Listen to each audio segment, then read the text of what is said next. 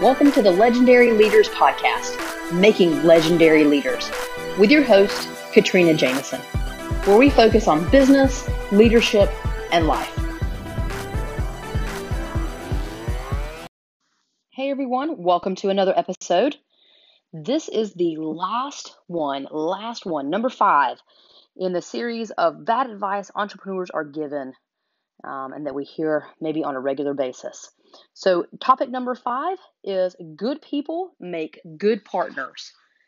And as I've said, you know, throughout this series, this is coming from Robert Kiyosaki. He sent out an email and he listed what he thought were the five pieces of bad advice that we get regularly as entrepreneurs. And so, again, he talks about good people making good partners. And, you know, the theory here is that just because you're a good person, many of us assume that, oh, you're going to be a good business partner as well. And so that's definitely bad advice because, you know, just like, you know, someone that you build a business with or you build a marriage with or whatever the case may be, right? There are certain situations in life where you build a partnership. And just because that person is a good person, it doesn't make them a good partner for you. Okay? Be it in a marriage or a relationship or even in business, right? You know, I'm a great person, but if you wanted me to go into business with you to run, you know, an an IT company, I could probably run the business aspect of that just fine. If you thought that I was going to help with the technical aspect, you have found the wrong wrong person to be your partner, right? And so that's the theory that we want to look at, um, or, or the lens that we want to use when we're thinking about this bad advice.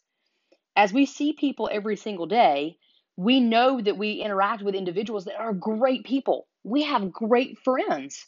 We, we surround ourselves with great people. Okay.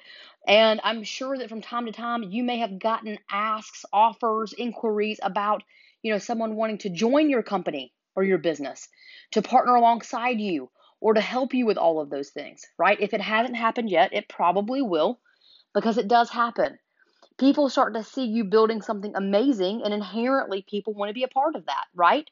People always want to be a part of something good.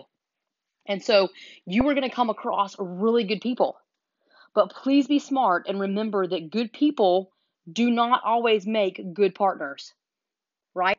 You have to hire for the qualities that you're looking for. And again it goes back to that episode that i did you know previously several weeks ago about hiring for characteristics and qualities of leadership as opposed to just skills. Because what we start to then look at is in this situation is, oh, they're a good person, they're kind, they support me, they agree with me on my concerns, they have the same perspective on life that I do.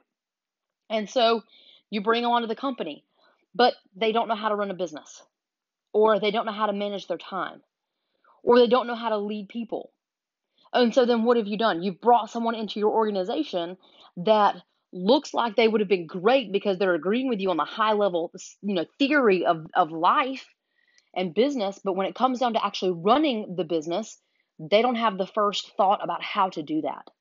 Okay? Or they've run their own business and they're used to being independent and you're used to being independent and you both have opposing views about what independence looks like. And so then it's hard to bring your two ideas together and so now you've just divided your business. Okay? So, again, bad advice. Good people do not make good partners.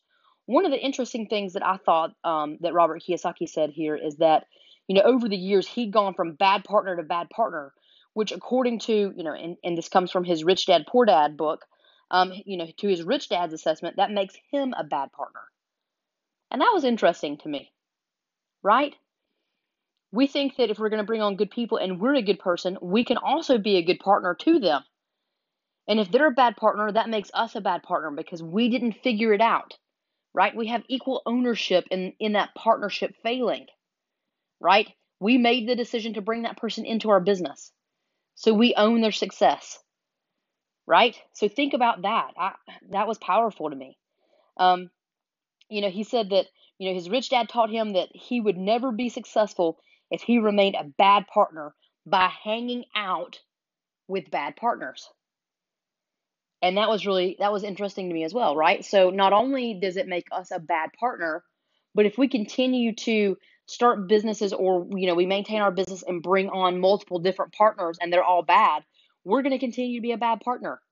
We have to look to our circle. We have to look to different groups, to a mentor, um, to a coach, to someone else who can guide us on the pattern of behavior that we're we are displaying as you know as a partner in our business in order to improve ourselves so that if we still need to have a partner in the business we can go and find the right one. And we're looking past the fact that they're just a good person. We're looking at the the leadership qualities that they bring the core values that they hold. We're looking at their experience. We're looking at their ability to be a partner and partner with you and your style right? So this is a really short episode. I, you know, I don't have too much to add on this. I just thought it was a really interesting concept because a lot of people do that. A lot of people will hire or bring on other individuals into their business because they see them as a good person and they think, well, if they're a good person, they can do a good job. And I'm going to tell you to look past that, look past the emotional nature of bringing someone into your business and really put on your business hat, your your you know realistic um, ideal view of your business, right? Your business comes first. So put your business first, not a relationship that you have with someone else. Look through the lens of your business needs and determine who you want to bring onto your business from that perspective. And the way that I regularly do that is I first will sit down and say, okay, what do I need in a person that I'm bringing on? I need to fulfill this role and identify whatever role it is. I lay out the job functions that I need that person to be able to do. I'll lay out the values that I need them to have, and I need them to, and I'll lay all the requirements. And so essentially, I create my job description. Right? We should have a job description. So if you're going to bring on a partner, create your job description first.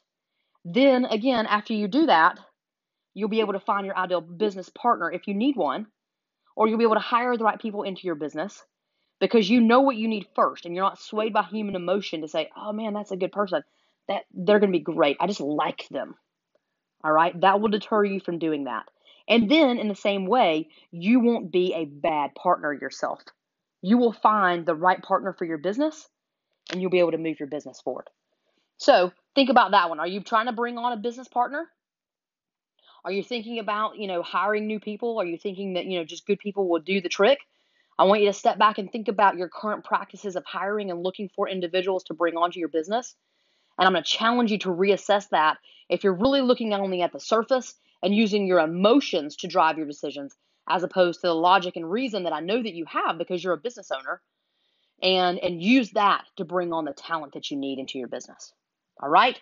So this is the last one. This is the last um, episode in the series of five. I appreciate you listening. Thanks.